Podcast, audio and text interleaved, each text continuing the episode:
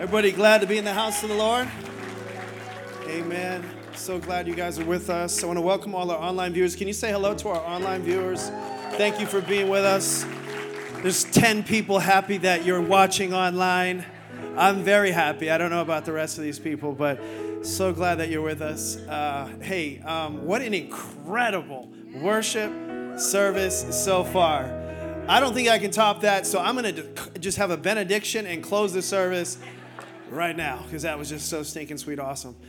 Anyway, um, so glad that you guys could be with us. Uh, hope you're going to be with us, you know, in the next few days for the Christmas Eve, Eve, and Eve service. No, no services on on Christmas Day, um, and then of course we'll start right up again the first of the year. Amen.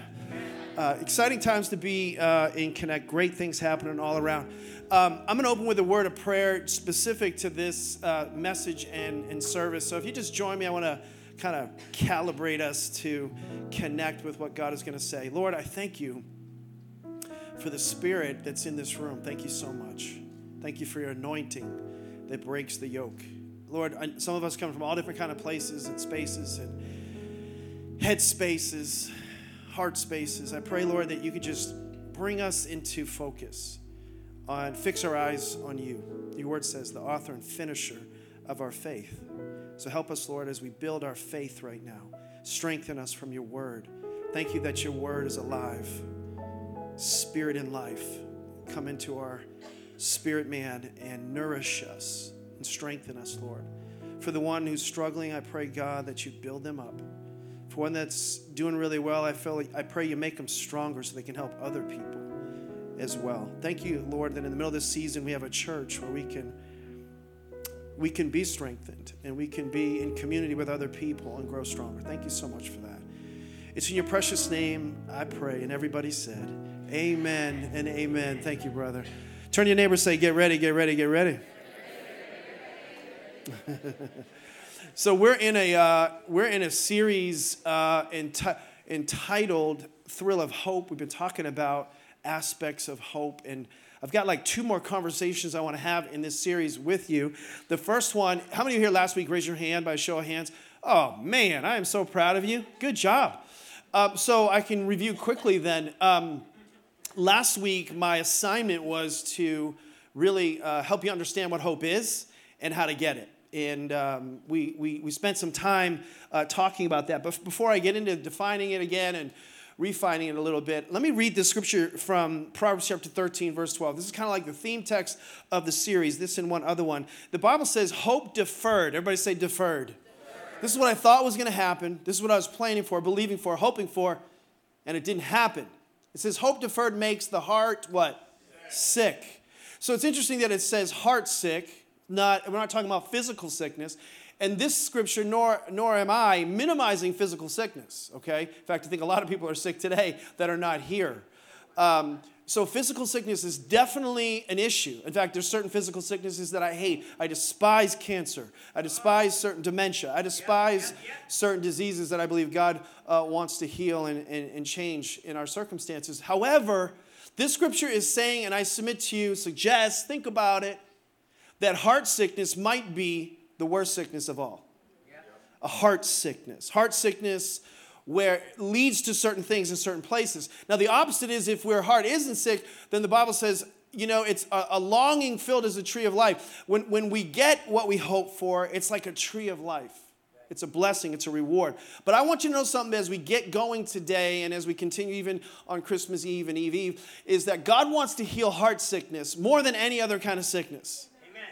Can I have a better amen from more than five people? God wants to heal heart sickness. Okay? And so we started on this, we talked about what hope is, uh, but we also talked about what hope is not. Hope is not. Um, it's not uh, blind optimism. It's not wishful thinking. It's not even just even a goal um, or an aspiration. Uh, hope is something you can you can grab a hold of. It's something solid. I like to say it's like an intangible tangible. Okay. And so we kind of defined that. Uh, the definition we gave is hope is a confident expectation based on something solid. And there was an analogy that I didn't come up with, the Bible came up with, which I thought was incredible from Hebrews chapter 13. It said that hope is an anchor for your soul. And we used that last week, right? How an anchor, you, you, you, put it in the water, you can't see it, it goes to a certain depth, you have to kind of let it go, go into that unseen world, and then it grabs hold of something solid, secure, stable, stronger than you. Hope is like that. It's an anchor that grabs hold of something unseen. For what is unseen is temporary, excuse me, eternal. What is seen is temporary. God wants you to grab a hold of something, and that, that, that thing that He wants you to grab hold of is an anchor for your soul, is hope. But many people think hope is something that you have to do, but actually, hope is something that you have to possess. Amen. Hope is something you, you, you, you turn to your neighbor and say, You, you can have hope. You can have hope. And so it's yours. It's not pie in the sky. It's not it's not just myths and fairy tales and dreams and things like that. Hope is something that people can have. And some people have it. It's amazing. Some people can have face equal or even greater negative circumstances than another person who doesn't have hope. And they overcome. It doesn't make sense sometimes. I've seen two people come from the same family, siblings. One goes this way and one goes that way. One goes to hopelessness and heart sickness, and the other one goes to hope filled longings, uh, tree of life, blessing, reward. Ama- amazing things happen because they had hope. It is something solid, something secure that you can have in your life. But here's the thing that I want to talk about today as a transition. Today, I want to talk a little bit about the source of hopelessness Christmas, I'll talk about the source of hope, but I want to talk about the source of hopelessness. What causes it? What's the root cause of that? Uh, the source of hopelessness for many people, not maybe all people, has to do with things that happened in our past. I want to talk about how our past affects our future. In other words, it's easy for us to hope the first time, but when it doesn't work out, it's really hard the second time. It's hard to have hope the second time because of maybe some hope deferred the first time. Are you guys tracking with me right now? Okay? And so it's hard to have hope in the future because of what didn't happen in the past. The hopes that we had were smashed, or for Christmas, I'll say dashed. Okay? So you know this to be true. Like when you were young, I'm, I'm a little bit older now, but as a young person, I had certain hopes and aspirations. I, I, I wanted to, to be this and I wanted to do that. When I was real young, I wanted to be a firefighter. When I got older, I wanted to be an NBA basketball player. I don't care what miracle, what divine intervention there was going to be. I was never going to be an NBA basketball player, okay? I got my feet planted on a firm foundation. I got handles, but I never had the hops. Some of you guys, basketball players, know what I'm talking about, okay? um, I worked so hard, but Lord. Anyway, I got to move on. Uh, but some of you wanted, like my father wanted to be the president of the United States. It's true. true. He, want, he truly wanted to be the president of the United States. And so he never became the president of the United States, became the president of the corporation. Right? He told everybody that too. Don't you know who I am? I'm the president. You know? He really did do that. But anyway, uh, some people wanted to be an Olympic athlete. Some people, to keep it real now, wanted to get married. And they're not. Some people want to have kids and they can't, or they haven't at this particular point in time. And so, what I'm trying to say is sometimes in the early phases, uh, there's an innocence, there's, a, there's an excitement, there's a, you know, giddy about what could happen. You have hope for things and, and, and you're excited about things. But as you get older, you take some blows, you have certain life experience, things begin to happen, those hopes get smashed or dashed. And, and, and it's really hard to hope in the future because of the things that didn't happen in the past. And this leads to the sickness of hopelessness. It's a, it's a process. And sometimes, like, it's systemic in our soul, this particular issue. And so you'll come to church and you'll be pumped up You'll be excited. You'll hear some things that give you a certain amount of inspiration and, and some quotes that you can put on your refrigerator and some things that you can put out on Instagram. But how do I take what I got here and see it work out there? That's what we're going to talk about today. Turn to your neighbor say, Here we go. Okay? So, how do we have hope in the future when our hopes in the past were smashed? What do we do? So, I'm going to give you two stories. In a second, a video is going to come up literally in like 30 seconds or less. And we're going to do a real life story from somebody in our church. We're going to do another one on Christmas Eve. Um, this one is about how they overcame hope that were dashed in the past. On Christmas Eve, we're going to talk about God in the middle. When you're in the middle of a trial, what do you do? See, God is the Alpha and the Omega. He's the beginning and the end, but He's also God in the middle. That's what we'll talk about on Christmas Eve, and we'll get a testimony. So I'm going to give you a personal, real life testimony from our church. Then we're going to look at, at another story in the Bible, and we're going to apply some promises. I like to say prescriptions to our life. Check this, check this story out. It'll bless you.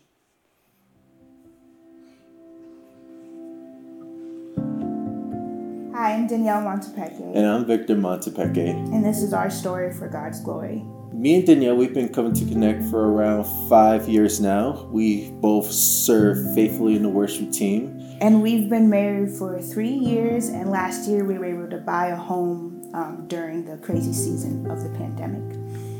So we've been called here because we were asked to give our testimony about how to have hope in the future when you've lost hope in the past.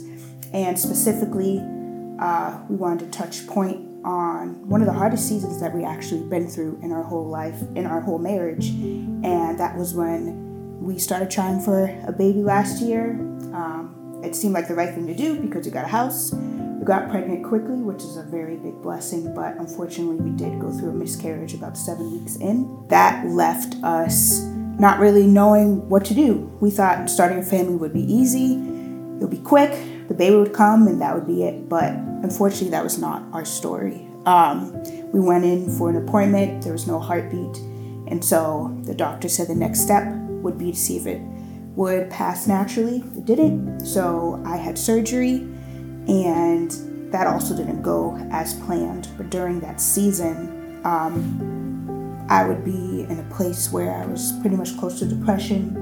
Um, I would be on the same place that I would be when Victor would leave and when he would come home, he would also see me in the same spot. But there was one thing that really kept me going. As as husbands, you know, we have an obligation to support our family the best way that we could. And one is to obviously go to work and, you know, financially support but on the way to work, I would just pray over Danielle and even know that I had lost my child, that you are in the Father's arms. And so, um, and as I would come back from work, I would see Danielle, as she mentioned, just lay on the couch. And husbands, that's where we have to draw a line in the sand.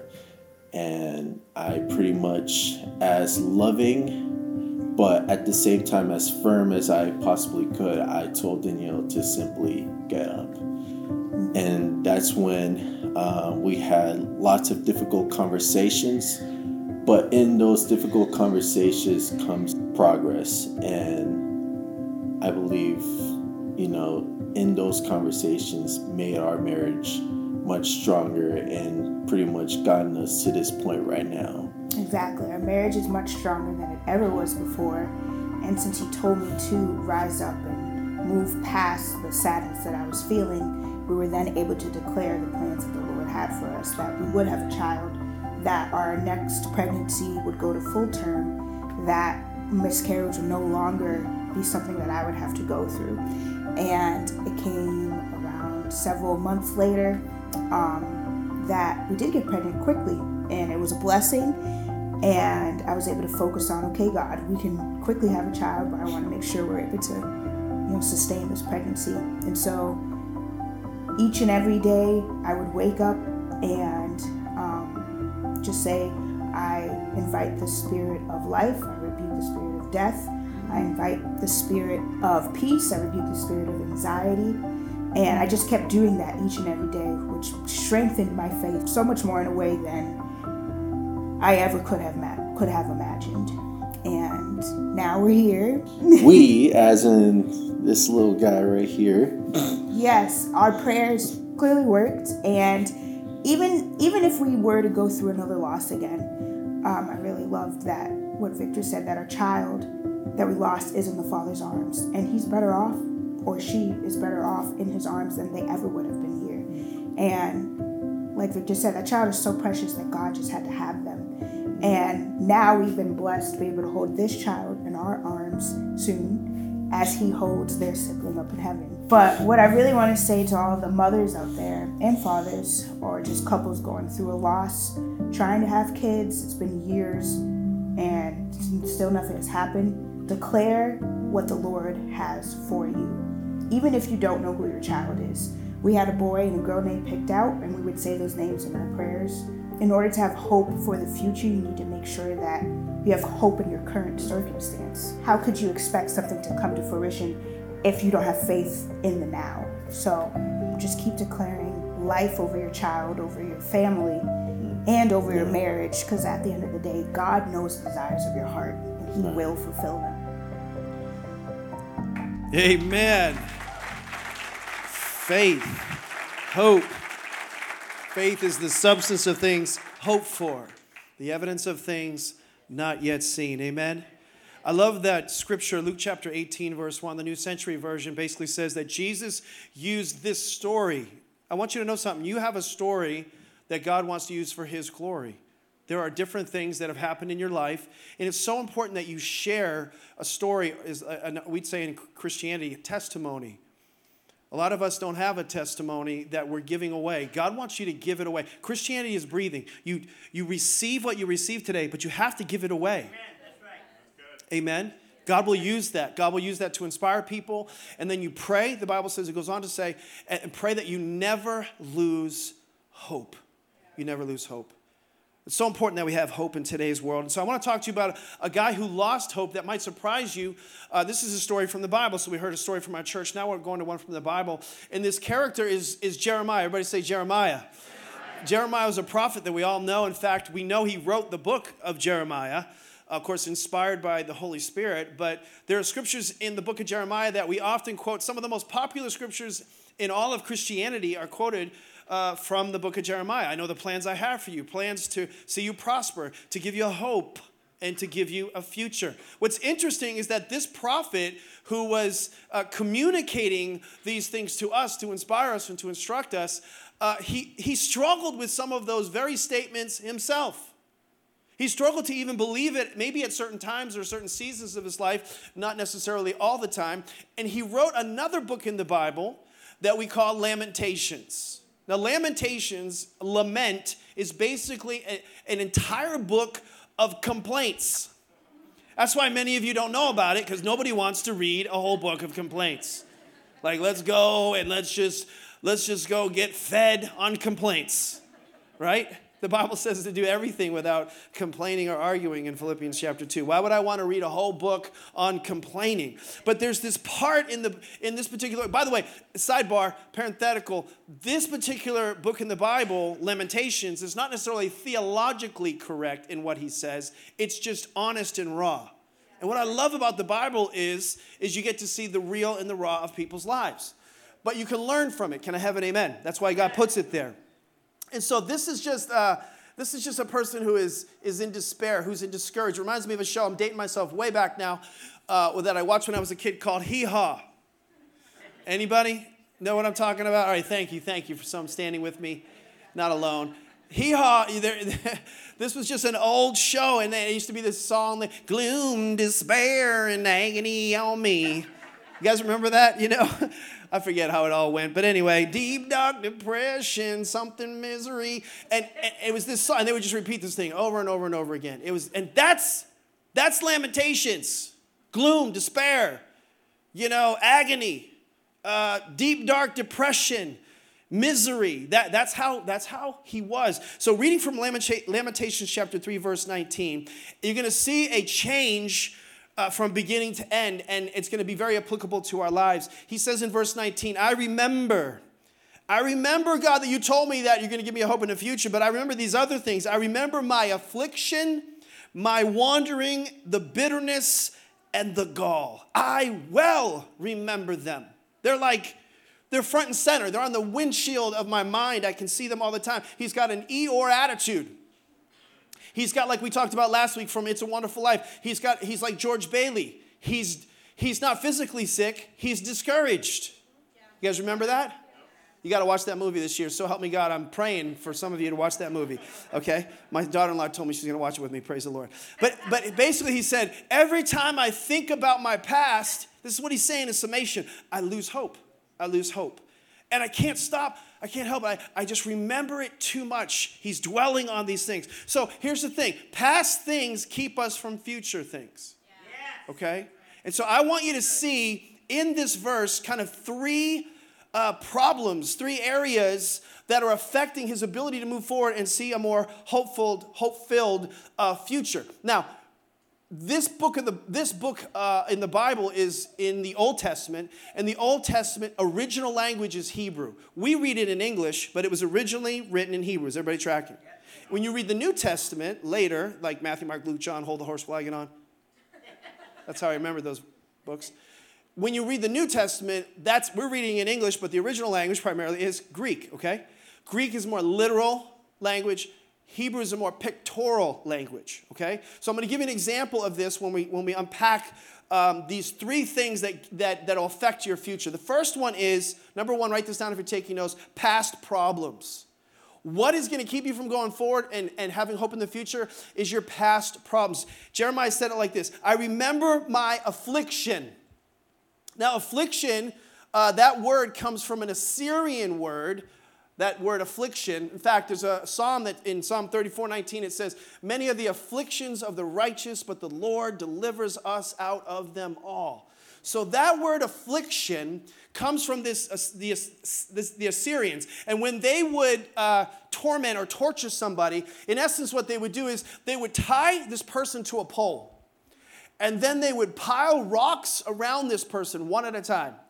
And, and it, would be, it would be progressive and, and uh, slow, one rock at a time. And what would happen is eventually this person would look like a rock, like a human Christmas tree of rocks. And what would happen is as the rocks are getting piled up, they would slowly, coming under that pressure, they would begin to suffocate and eventually die a horrible death. What Jeremiah is saying is, that's how I feel. I have these afflictions. That, uh, that's what I remember. I remember my afflictions. I remember when that person did this rock put upon me. I remember when that happened, rock put, a, put upon me. I remember when that person, I remember when that hope was dashed, that hope was smashed. And there, the weight of that is suffocating me. I feel crushed. Are you with me, everybody? And so sometimes we have that. You, you were believing for a, a better marriage. You were believing for uh, your kids to serve God. You were believing for somebody that you prayed for. I remember this specifically, praying for somebody to be healed. I had this, this one guy, uh, he came from just a broken, busted marriage. He had cheated on his, his, cheated on his wife multiple times. She was done with him. And at the same time, he had stage four cancer. He was desperate.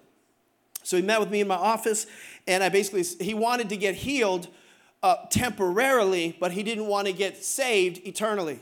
So I said, Young man, God doesn't make deals. You're trying to make a deal with the man of God through God. You're trying to just make sure that everything works out okay here. You need to surrender your life to Jesus Christ first and give him your total commitment that you'll serve him all the days of your life, no matter how long you live. And he said, I will. He got down on his knees, broke, and led him to Jesus, and he was saved.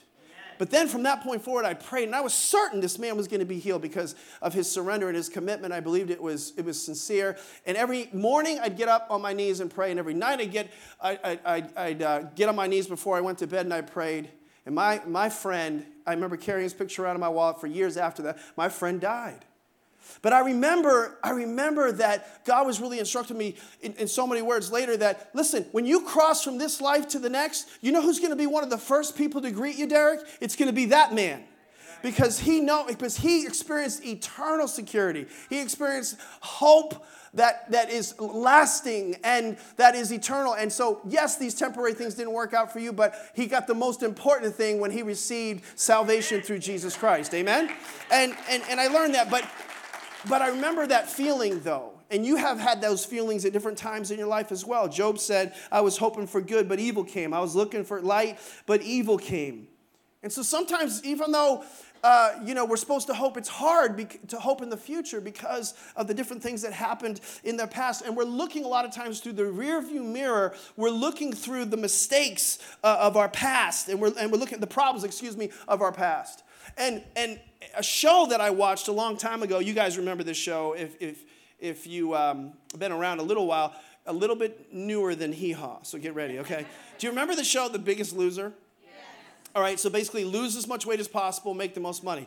And so whoever lost the most weight, you know, wins the most money. But the, there was people extremely obese, and it was amazing to see the external transformations of these people. And so you were fixated to the show because you're like, wow, and then wow.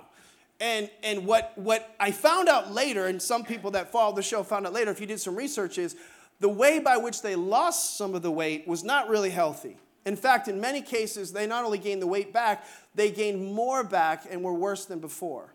They had on the show an external transformation, but they really needed an internal transformation. Are you with me? And I can remember during the show, they would interview, not all the time, but some of the shows, the coach would become almost a therapist. And there would be these moments where they have these serious moments. And come on, why don't you unpack for me? Why is it that you're so compelled or driven to eat so much? What is it?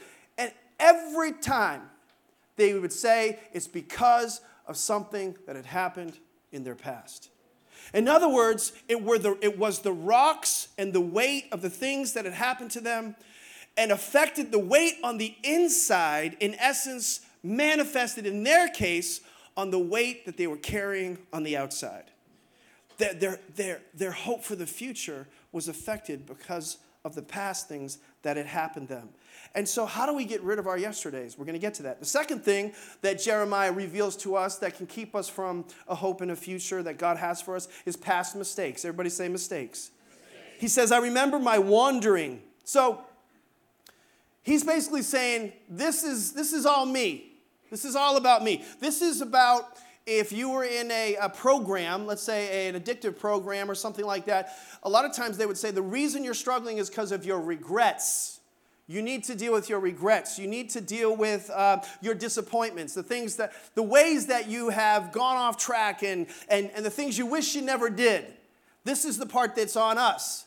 And those things keep us and they cause us to lose hope, which leads to sometimes the sickness in our soul. Job 27 said, he, Job said this. This is bad theology, but it's honest. He says, For what hope has the godless?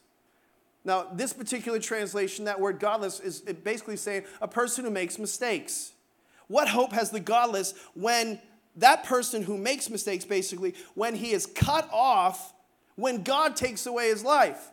So when we make mistakes, does God cut us off? Does he take away our life? Absolutely not. But that's how that's how he feels. It's not true, but that's how he felt. That's what those past mistakes can do to us. That's what past problems can do to us. They can affect and they can skew our vision about our future. It reminds me of uh, the, how the past mistakes sometimes can get amplified. Um, but I read a, a, a story of a father who came into his son's room he has a young teenage boy. He walks in the room looking for his son. Where is he? Where is he? He sees the room totally pristine, perfectly arranged, which was uncanny, uncommon. It's kind of eerie. And on the bed is a letter. He goes over to it. It's addressed, Dear Mom and Dad. And he opens the letter and he reads it. And this is what it said It said, Dad, Mom, it's with great regret and sorrow that I'm writing you. I had to elope with my new girlfriend because I wanted to avoid a scene with you and Mom. I've been finding real passion with her, and she is so nice. However, I knew you would not approve of her because of her piercings, her tattoos, her tight motorcycle clothes. Also, she's much older than me. But it's not only the passion, Dad, she's pregnant. She said that we're going to be very happy, so don't worry. She owns a trailer in the woods, and a stack of firewood is available for the whole winter. we share a dream of having many more children. She's opened my eyes to the fact that marijuana doesn't really hurt anybody. In fact, we're going to be growing it for ourselves and trading it with other people in the commune for all the cocaine and ecstasy we can get. In the meantime, we'll pray that science will find a cure for AIDS because she deserves it. But don't worry, Dad, I'm 15 years old and I know how to take care of myself. Someday I'm sure we'll be back to visit so you can get to know all of your many grandchildren love son. P.S. Dad, none of this is true. I'm over at Jason's house. I, I just wanted to remind you that there are worse things in life than the school report card that is on your desk. Call me when it's safe to come home. Isn't it true that sometimes our past mistakes can kind of blind us in our future? And, and disqualify us and, and cause us to believe things that are not necessarily true. But it's not true, is it? Right? The next one is the worst one. So the first one is stuff, um, it's stuff done to me. The second one is the things that I've done. And this one's the worst one. Number three is past relationships. Past relationships. What, what makes us prone to hopelessness? The source of hopelessness is past relationships. Jeremiah says, I remember my bitterness and gall.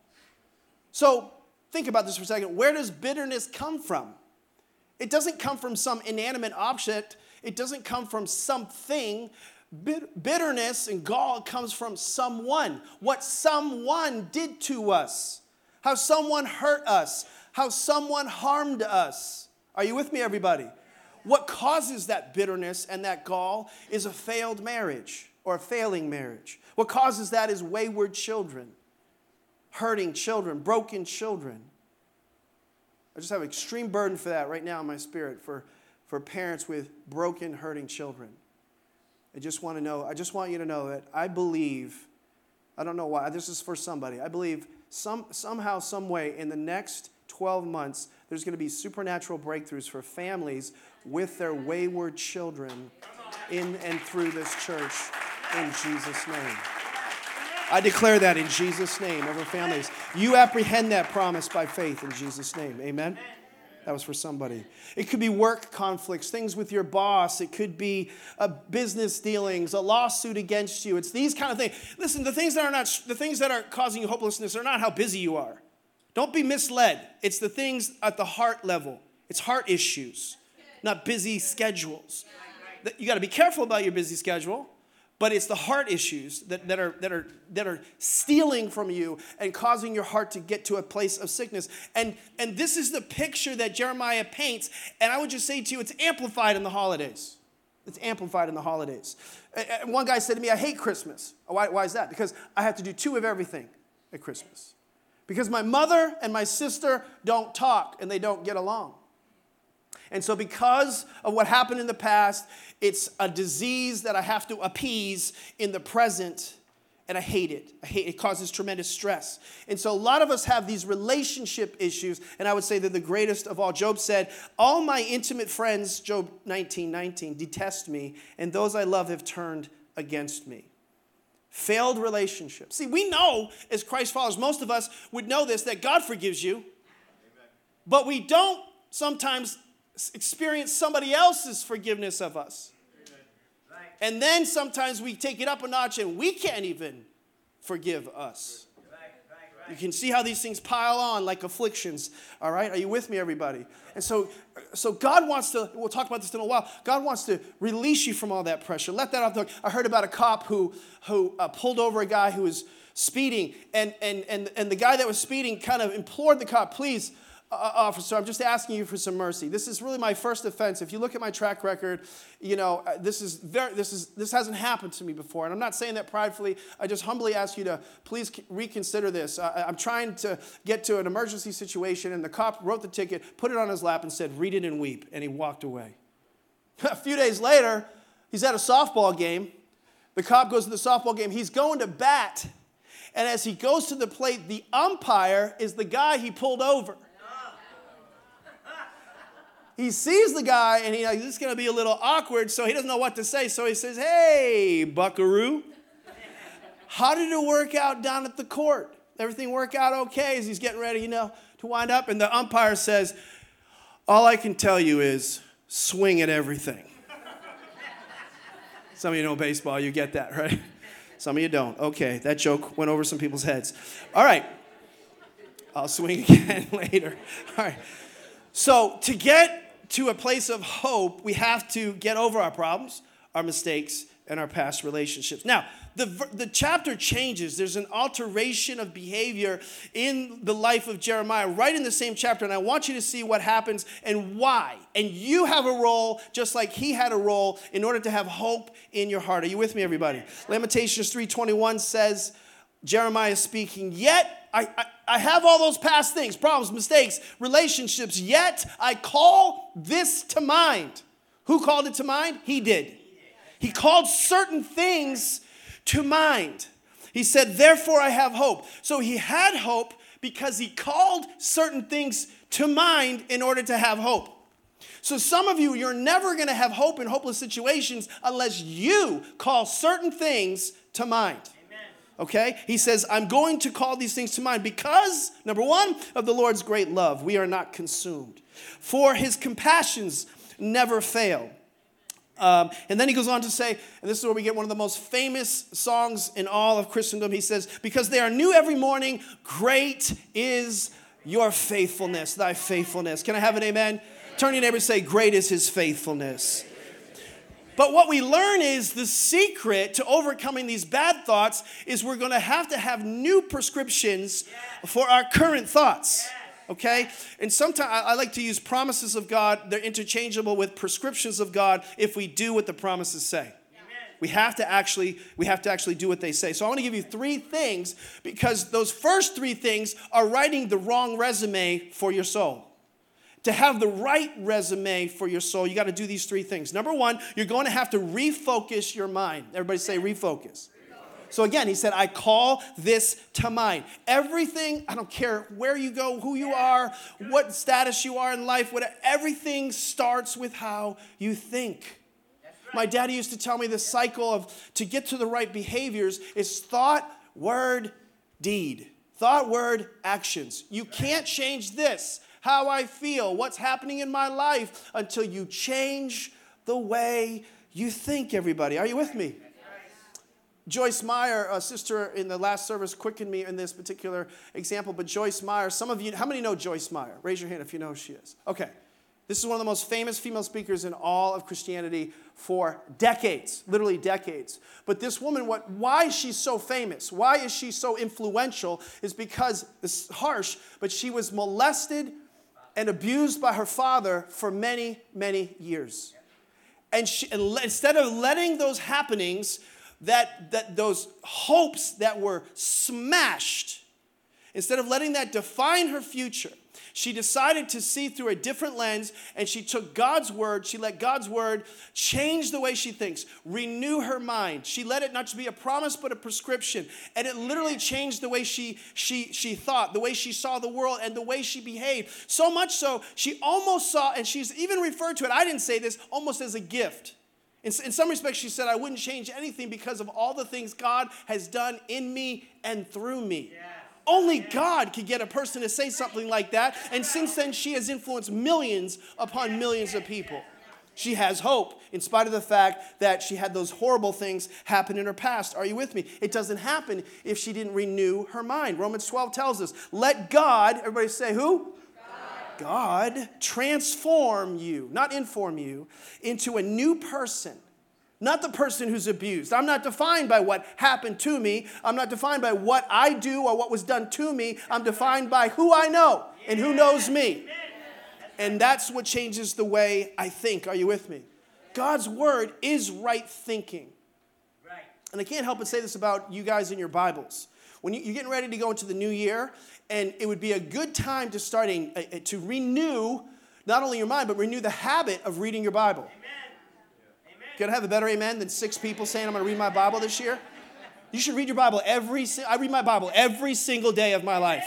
Okay, I don't think I am qualified not only to be your pastor but to handle life without reading Bible. Do you know you don't read your Bible just to read your Bible or to fulfill a, a, a reading plan?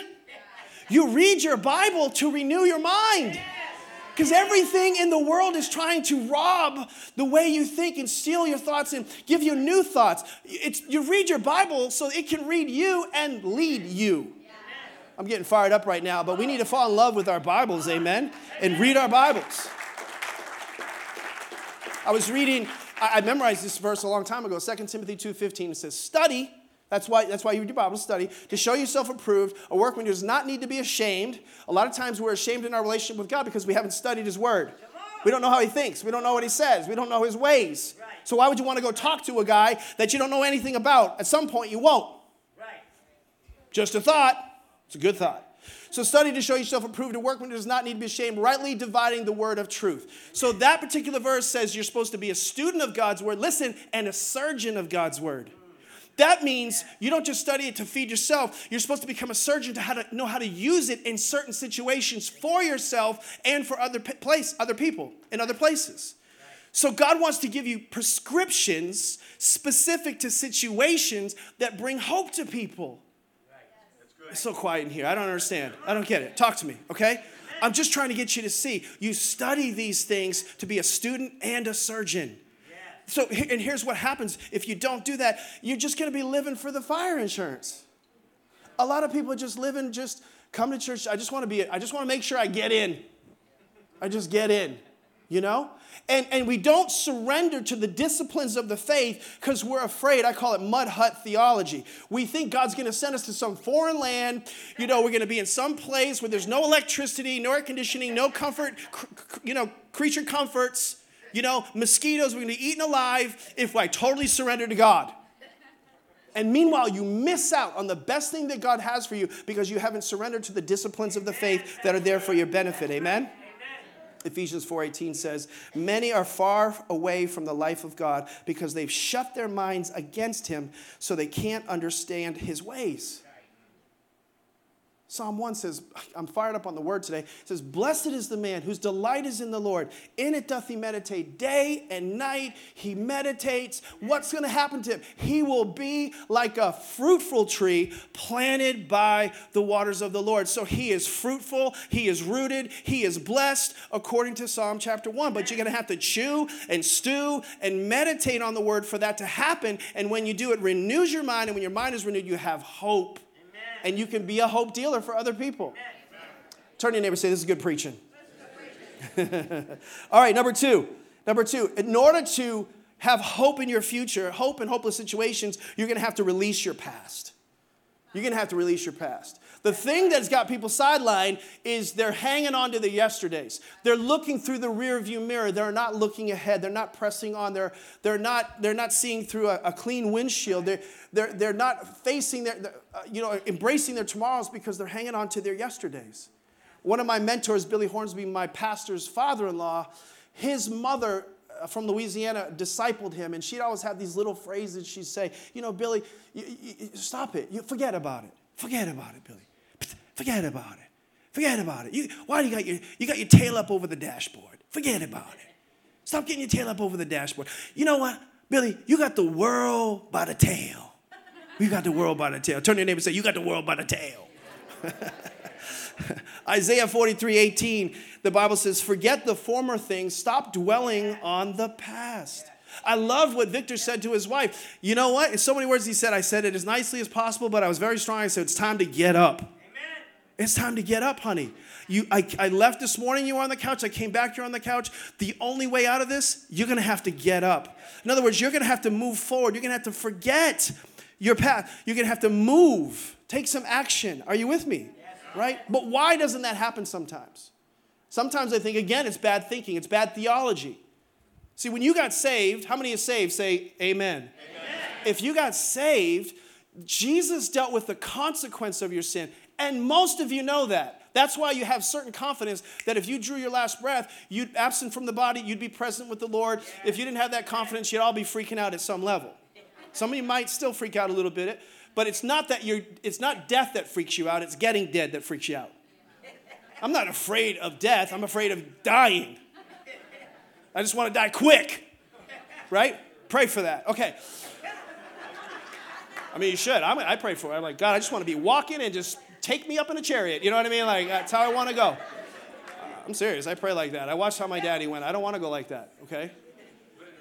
But anyway, right. So Jesus, you know that Jesus did this, but sometimes I don't think you realize what he did right here. So he dealt with the consequence when you got saved, but he also wants to help you with your conscience when you got saved. So what happens is people's bad theology, they think when I sin or when something's bothering me, when I got a past mistake, a past relationship, past problems, uh, I'm aware of that, then I, then I think I need to get saved again. You don't need to get saved again. Right. Jesus was a once and for all sacrifice. He paid for it. He's not getting back on the cross, and you don't have to get saved again. What you have to do is repent again. And repentance means to change the way you think. Because I was thinking this, and now I'm sorry. I'm going to start thinking like you. Are you getting this? And so Jesus provides not only the, the payment for the consequences of your sin, but he provides the sprinkling of his blood, which is a New Testament idea, Hebrews chapter 9, verse 14, for a clear conscience. And why is that important? Because a lot of the reason you have hopelessness is because you're carrying the weight of the world on your conscience. Your conscience is seared, your conscience is overwhelmed with past problems, mistakes, and relationships, and that's why you don't have hope. Are you with me? So when, when if you want to change that, you just got to repent. I'm sorry. I fall out of agreement with the way I think, and I come into agreement with the way you think. That's good preaching right there. This tattoo artist was writing on a guy's shoulder, and another man walked in, and he was writing "Born to Lose" right on it. And the guy said, "Why would anybody want to put that on his arm?" And the artist said, "Already on his mind." It was already on his mind, everybody. And so he does not, God does not treat us, by the way, with what we deserve. Did you guys realize that? Psalm 103, verse 10 tells us, or repay us according to our iniquities. Instead, as far as the east is from the west, so far, everybody say, so far. He has removed our transgressions from us. The one translation says, He remembers our sin no more. I want to change the way you see God. Your view of God determines your relationship with God, which will determine the hope you have in God. God it wants to let you off the hook. Stop holding yourself up on that hook. Okay? Amen? All right, I got to move on. There's so much more in here. Number three, last point. You're going to have to renew your heart. If you're going to get over hopelessness, you're going to have to have a renewal in your heart. Will you stand your feet? I want to pray for you, and I'm going to share this one last story with you and pray with you. You're going to have to renew your heart. Uh, you guys know, some of you know, because I've been very real about this. My dad passed on November 9th of this particular year. But my dad actually had almost died many years ago at 29 years old. He had a heart attack at 29 years old. And his dad, by the way, had a heart attack at 39. His dad had a heart attack at 49. And on my 19th birthday, I was sweating bullets. it was some kind of weird 10 year generational curse. How many know it was broken in Jesus' name? My daddy broke that curse. We're curse breakers. But 29 years old, he had a heart attack and he almost died. He could barely tie his shoes. He was obese, uh, very unhealthy, became a very healthy person. We used to call him in the house, we used to call him the doctor.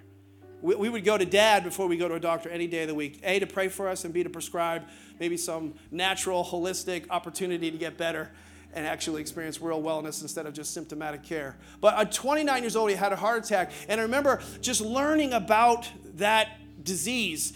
And what interestingly enough, the first thing they measured was all external symptoms. Like they just they, they're doing his blood pressure and they're, they're they're doing all these things on the outside, but it had nothing to do with really the real problem was everything was connected to what was going on on the inside. I learned that day that what they were measuring was through outside means what was actually happening on the inside. Everything I learned that day was connected to the heart. And see, God wants to, I was amazed that uh, Whitney uses this particular text from Ezekiel chapter 37. God wants to give you a new heart. A new heart. Because none of this stuff changes until you have a change of heart. You don't have hope until you have a heart change. Would you close your eyes? Let me pray for you. I can think of no better thing for you to receive in this particular season in the world than a heart change. I believe a heart can change in the presence of God in a moment. I believe this my entire pastorate that a heart can change in a second, in a moment. I will say this your life, your character, your discipleship is a journey, it is a process. And so, if you're new to the Connect family and you're on the fringe, it is time for you to stop living on the fringe. In fact, if you're a frequent flyer, you need to come in a little bit closer, become a part of the family. It's not a perfect family, but if you really want to change, you really want to grow, you really want to become a follower of Jesus Christ, you got to join the journey and become a part of this spiritual family. Go to Next Steps at the first of the year. Get inside a small group. You need to join the journey. But the first thing for you to do, you have to not just experience the presence of God. For you to experience the presence of God, you actually have to open the present of Jesus. The most important gift that God gave us was the gift of His Son with every head bowed, every eye closed, I'm coming for some people in this room that maybe you, first timers, far from God, never ever made that connection. You never made that connection with Jesus. You're not certain. If you want to have hope in a hopeless situation, I promise you, you're not going to find it somewhere else through something else. The world doesn't have it, it's not out there, it's right here. I say that with total confidence. You will not have hope eternally and in this life without Jesus at the center of your life. And God sent His Son into the world so that, because He so loved, so that you can have a relationship with Him. But you're going to have to open the door of your heart. And the handle's on the inside of your heart, and only you can open it. And if that's you and you know God is speaking to you, I want you to raise your hand and say, Pastor, that's me. I don't want to leave today without knowing that Jesus is in my heart and making me a new person. Amen. Amen. Amen. Thank you. Thank you for your boldness and your courage. Thank you, sir. Thank you at the back there. Thank you so much. Good and high so I can see it. Thank you, sir, over there. Thank you. Amen. You can put your hands down. So good. I see you, brothers. Thank you for your courage. Church, would you pray this prayer with me? Would you join those that just raised their hands? Would you say this? Say, Jesus, today I make you, by grace through faith, unmerited favor, and by faith in what you did for me, the anchor of my soul. My salvation is based on what Jesus did, not what I could do or would ever do. I transfer trust to the finished work of the cross right now. Father, for every person who prayed that prayer, seal it. Seal it. So they know that if they were to draw their last breath, they're okay, they're good. Not because of any good things they've done, but because God was good. He was perfect. He lived the sinless life. They can have that confidence that if they stood before God and He said, Why should I let you in? They could say, Because Jesus is my Savior and Lord. Now, if you're here today and you've, you've, you've drifted, you've drifted, you're not divorced from God, you've drifted from Him. God is calling you, in accordance with Revelation chapter 3, to make Him your first love again. Don't wait for the first of the year to make big changes. Make the change today. How many of you know that you need to make God your first love? And in order for you to have hope in a hopeless situation, He needs to be first. And if God is speaking to your heart about making Him first again, you know Him, but you're distant from Him, I want you to raise your hand and say, Pastor, pray for me. Pastor, pray. Good and high. Don't be shy. Be courageous. Thank you, Jesus. Thank you, Jesus, all over the room. Keep those hands up as the worship team comes up right behind me. We're believing for changes right now. Father, I pray for every person as we sing this worship song. I pray that what you say, it's true and it can be counted on. We can trust your word. I pray that you renew their faith. Lord, I pray that you would speak to their hearts, that their first love would be you, that they remember the height from which they'd fallen, that they would look up they would look up to whence their help comes from. It comes from the Lord. Come on, church, can we give God a big hand clap? Renewed faith, new salvations in Jesus' name. Amen.